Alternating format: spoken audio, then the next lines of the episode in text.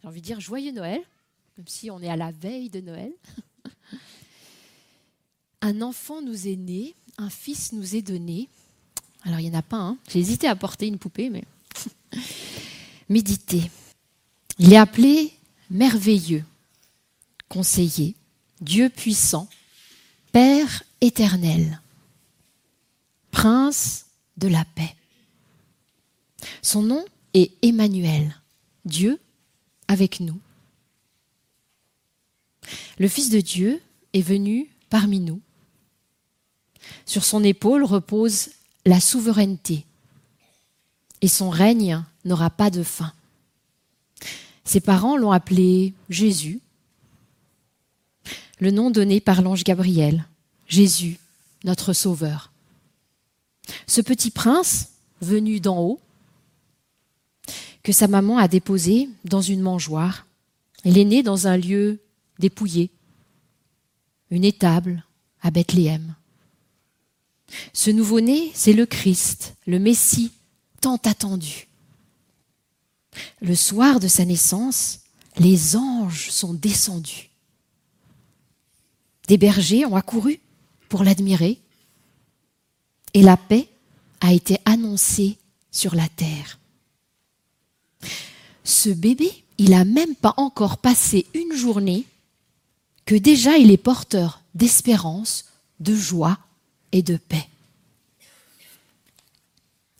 Alors je vous propose d'aller ensemble contempler, contempler ce nouveau-né avec les anges dans l'évangile de Luc au chapitre 2.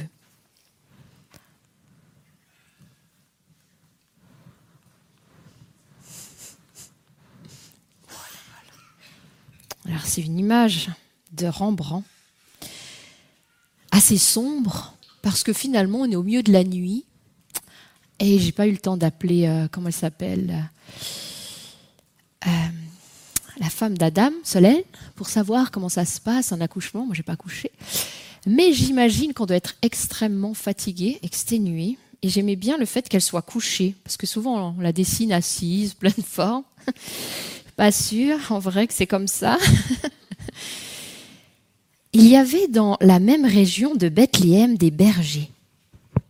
Alors imaginez la scène, il fait nuit, il n'y a pas trop de bruit, la plupart des gens y dorment, sauf les bergers qui sont là. On entend peut-être quelques petits moutons. Ils ont mis un feu pour se réchauffer. Ils passent la nuit dans les champs pour y garder leurs troupeaux. Et tout d'un coup, un ange l'envoie des bergers, un ange du Seigneur leur apparut et la gloire du Seigneur resplendit autour d'eux. C'est comme extraordinaire, quoi.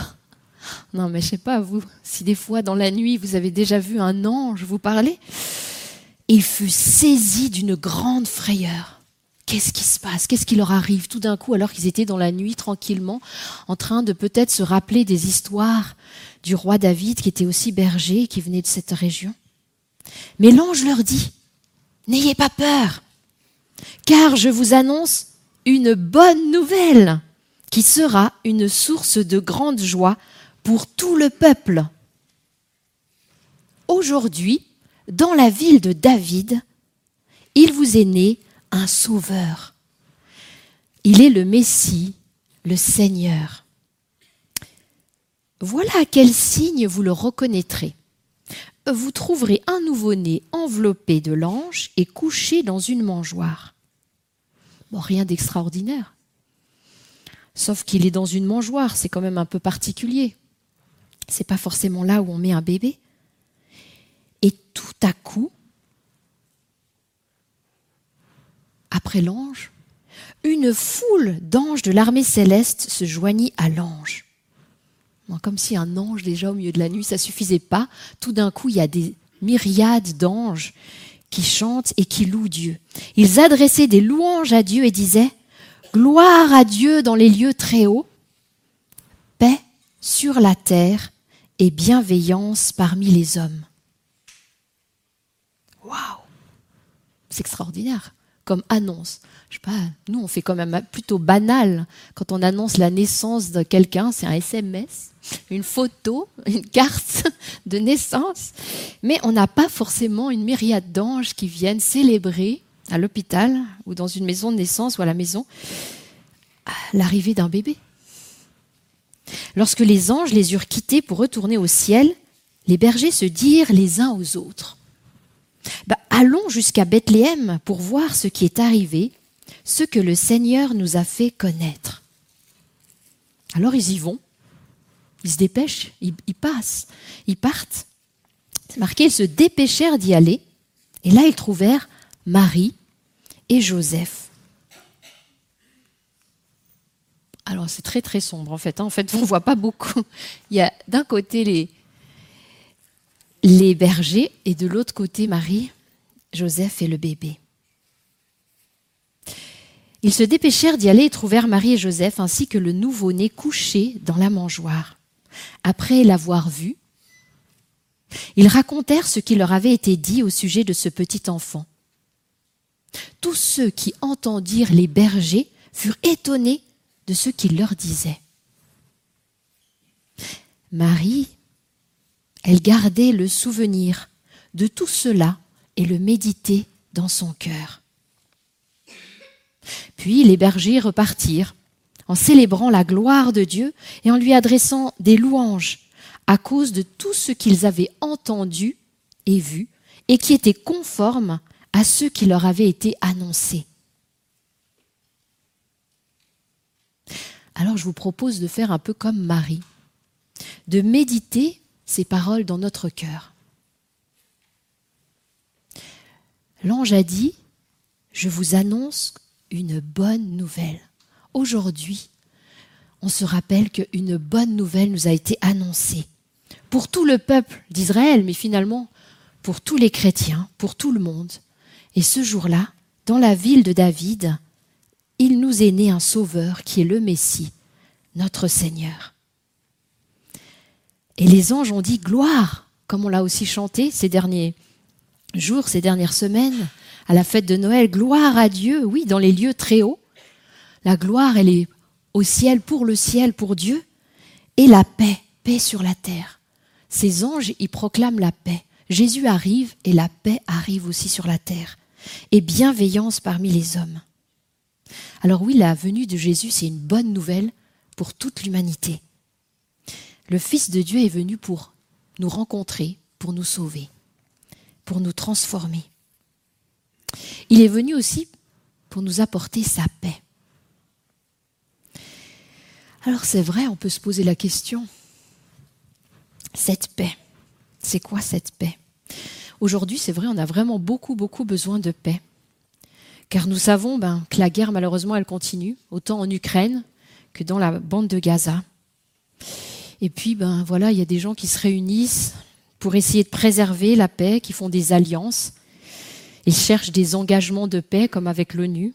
Ils cherchent à signer un cessez-le-feu. Mais on se rend bien compte que cette paix, ben, elle est vraiment très, très, très fragile. Qu'on peut être dans la paix, mais on ne sait pas pour combien de temps. Les hommes la marchandent quelque part, la paix. Ils demandent des conditions ou des contreparties. Et puis en Suisse, ben, franchement, on est, vraiment gâtés, nous. On est dans la paix depuis tellement longtemps. Est-ce que quelqu'un sait depuis combien de temps il y a la paix en Suisse? À peu près. Combien? Bravo. 1847, la guerre du Sonderbund. Moi, j'étais voir sur Internet, je ne connaissais pas. J'avoue que mon histoire de la Suisse, il faudrait que je creuse. Mais ça veut dire 1847, ça fait 176 ans. Et dans quelques jours, on est en 2024, 177 ans qu'on a la paix en Suisse, quoi. Franchement, c'est une grâce, quoi. Moi, je sais pas, j'ai toujours grandi, vécu dans la paix, puis je me suis dit que c'est un peu normal. C'est la Suisse, c'est un pays où il y a la paix, c'est la neutralité. Mais quand on voit ce qui se passe autour de nous, on se dit, ben, ben non, la paix, c'est pas quelque chose qui est un acquis, c'est quelque chose qui est là, c'est une grâce, c'est donné. Mais on ne sait pas, dit, dans 5 ans, 10 ans, si on sera toujours en paix, on espère. La, Suisse, c'est vrai, elle a choisi ben, d'être neutre, de ne pas entrer dans ni pour un côté ni pour l'autre quand il y a des conflits. Et ça, c'est aussi un cadeau un privilège. Mais la paix que Jésus il est venu nous apporter, ben, elle est différente. C'est pas seulement l'absence de conflit ou de guerre. Cette paix, finalement, elle est beaucoup plus profonde, plus large. La paix en hébreu, c'est shalom. Alors c'est vrai que ça a beaucoup de sens, ce mot.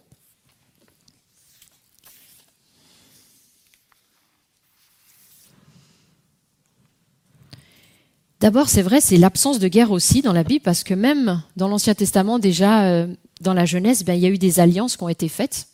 Et puis, ben, c'est aussi important. Mais shalom, c'est aussi une salutation. C'est aussi une salutation très courante où on peut dire justement à quelqu'un quand on le voit shalom. Mais on peut aussi le dire quand on part et on lui dit shalom plutôt comme une bénédiction.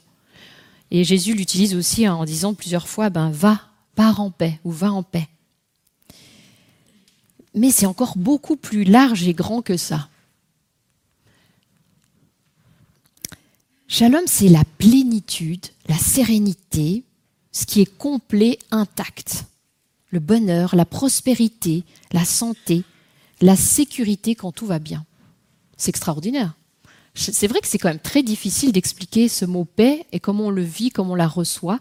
Mais en fait, j'ai l'impression que c'est tellement plus large que parfois ce qu'on peut peut-être comprendre, expérimenter. Et j'aimerais vous rendre, euh, comment dire, curieux et avoir envie de découvrir encore plus de ce que c'est la paix. Dans le Nouveau Testament, c'est même le bien ultime finalement.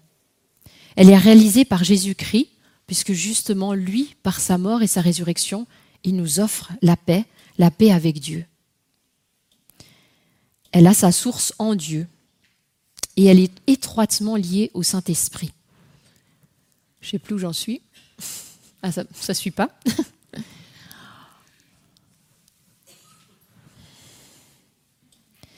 Il y a plusieurs textes qui en parlent justement. La nature humaine tend vers la mort, tandis que l'Esprit Saint tend vers la vie et la paix, en Romains 8, 6. Et Romains 15 nous dit aussi que le Dieu de l'espérance vous remplisse de toute joie et de toute paix dans la foi, pour que vous débordiez d'espérance par la puissance du Saint-Esprit. Alors oui, la paix, elle associe à la justice, à la joie, à la sagesse et aux autres fruits de l'Esprit.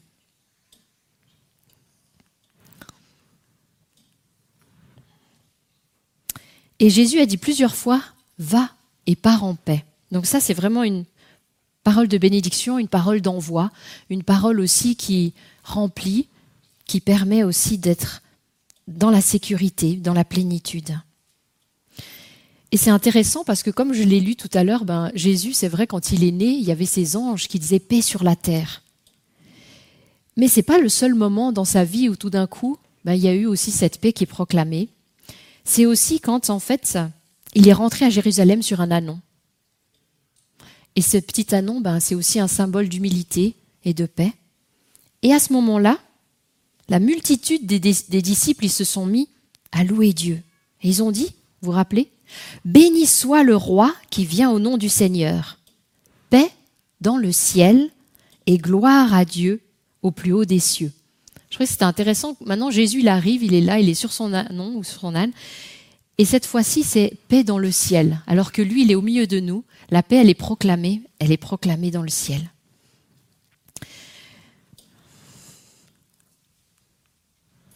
Peu de temps avant son arrestation, Jésus, il a aussi offert à ses disciples. Il a dit, je vous laisse la paix, je vous donne ma paix.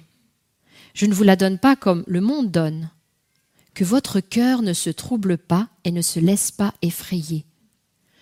Et ça, je trouve ça tellement magnifique, finalement, qu'il prend soin d'eux. Il sait, Jésus, qu'il va en vivre trois, quatre jours, là, vraiment tellement difficile, tellement ils vont être, j'ai envie de dire, stressés, apeurés, paniqués, ils vont se sentir seuls.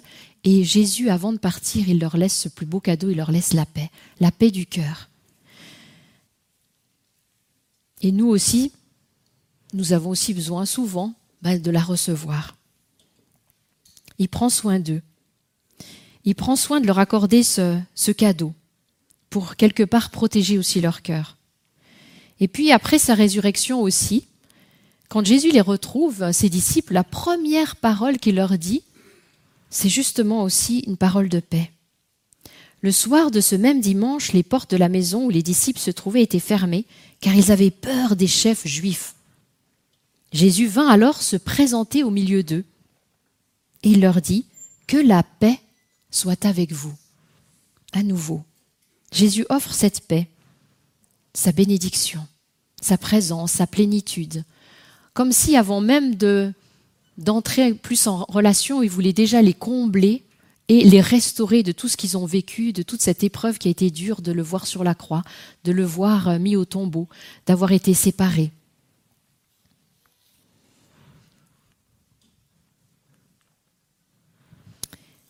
Alors j'avais envie de m'arrêter sur trois points. La paix avec Dieu, ben, c'est un cadeau, c'est un don, et elle nous est donnée, c'est vrai, par le sacrifice de Jésus à la croix.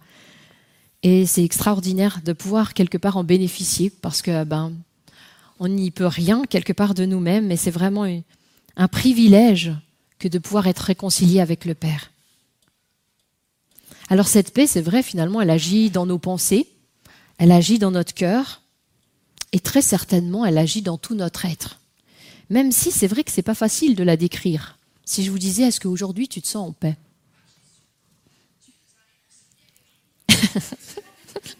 C'est bien.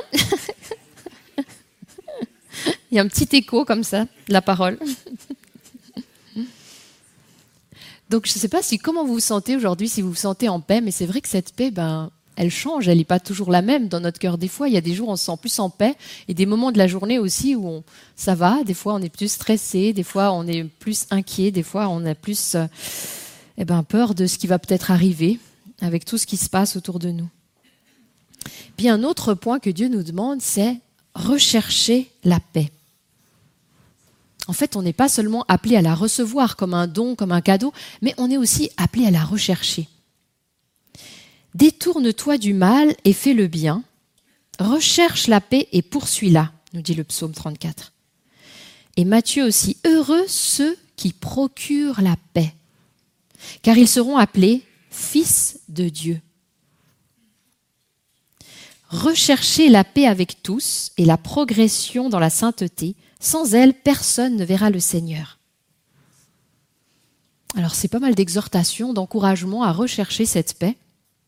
Rechercher la paix avec tous, ça veut dire avec la personne assise à côté de vous, avec vos familles, avec vos proches, avec nos voisins, avec toutes les personnes qu'on côtoie. Ben, c'est pas si simple en fait. C'est pas si facile finalement d'être en paix avec chacun.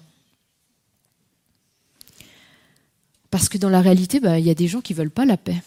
Il y a des gens qui veulent rester dans le conflit, qui veulent rester dans des tensions, qui veulent pas forcément vivre dans la paix. Et puis, ce n'est pas quelque chose qui peut s'imposer. On peut pas dire, allez, hop, aujourd'hui, on décide, c'est la paix. Non, ça s'impose pas du tout.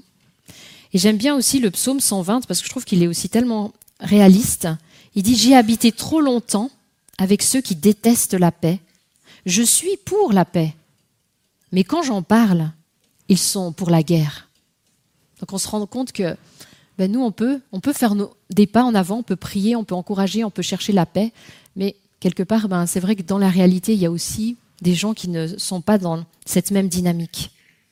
Je me suis dit, c'est vrai aussi en ces temps de fête, sûrement qu'à midi, ce soir ou demain, vous allez manger, vous allez partager. Et là aussi, c'est pas toujours évident. Quand on est autour de la table, ben voilà, parfois, ça se passe bien, c'est la paix on est content, on a du plaisir, puis d'autres fois, ben, il y a un petit peu des tensions, ou alors on se dit, ben voilà, les sujets 1, 2 et 3, on va pas en parler, on va essayer d'éviter, parce que finalement, on sait que ben, c'est pas toujours facile, quoi, de rester euh, dans des bons termes. Et puis, travailler à la paix, restaurer la paix, faire la paix, ben, des fois, ça demande euh, des démarches aussi, de pouvoir dire, ben, c'est vrai, peut-être là, ce que tu m'as dit, ça m'a blessé, ou euh, ce que moi je t'ai dit, ça t'a peut-être aussi blessé. Et parfois, ça demande aussi d'aller vers la personne, de s'excuser, de demander pardon, de pouvoir comme justement restaurer ce lien et retrouver la paix. Parfois, ça prend du temps, parfois, c'est en chemin, et parfois, on a besoin d'apport, de, de l'apporter à Dieu dans la prière.